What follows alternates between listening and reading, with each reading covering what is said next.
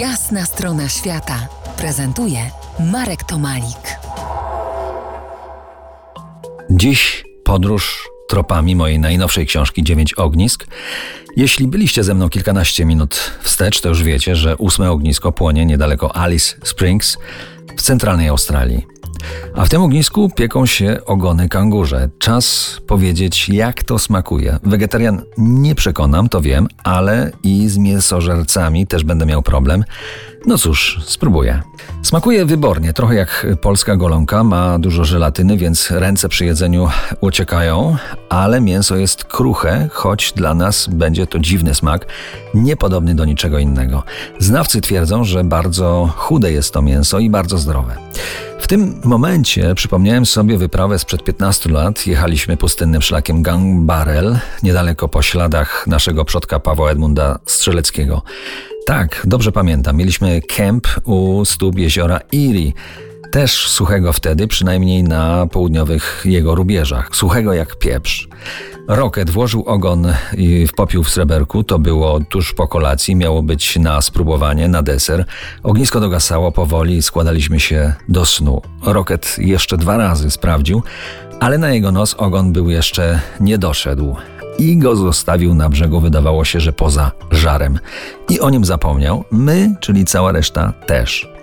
Nad ranem poszedł sprawdzić i ogłosił cud. Sublimację mięsa. Wyparowało. Jeno same sreberko z kością się ostało.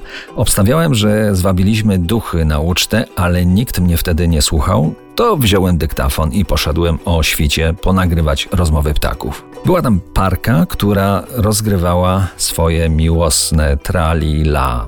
Potem ptasie radio z tego zrobiłem, to znaczy wykorzystałem w swojej audycji radiowej o wyprawie, a ponieważ fajnie to w ucho wpadało, wydałem także na płycie, która jeszcze gdzieś pewnie krąży po Allegro, nazywa się Dźwiękowy Notes z podróży po Australii. Przejechaliśmy przez Warrakurna i Warburton do River przez duże osady rdzennych Australijczyków. O dwóch pierwszych na płycie Diesel and Dust są piosenki zespołu Midnight Oil. Słyszałem tam, że tam byli, grali koncert właśnie w Doka River. Pamiętam piosenkę i jej rozkołysany tekst o niesamowitych gwiazdach wiszących nad Warburton.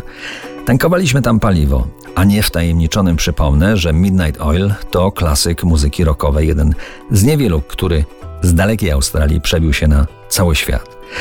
Warakurna są kosmiczne śmieci. Leży tam kupa żelastwa, która jest pozostałością po, uwaga, sztucznym satelicie.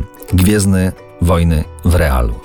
Tam Midnight Oil grali koncert, ale frekwencja była słaba, bo większość gawiedzi pojechała na koncert do sąsiedniego UN Dumu. Tysiąc kilometrów ścieżkami śpiewu dalej. Tak, wszystkie te osady, miasteczka są rozrzucone po pustyni w dużych od dla nas odległościach. Jakiś czas potem lider Midnight Oil, Peter Garrett, został ministrem środowiska.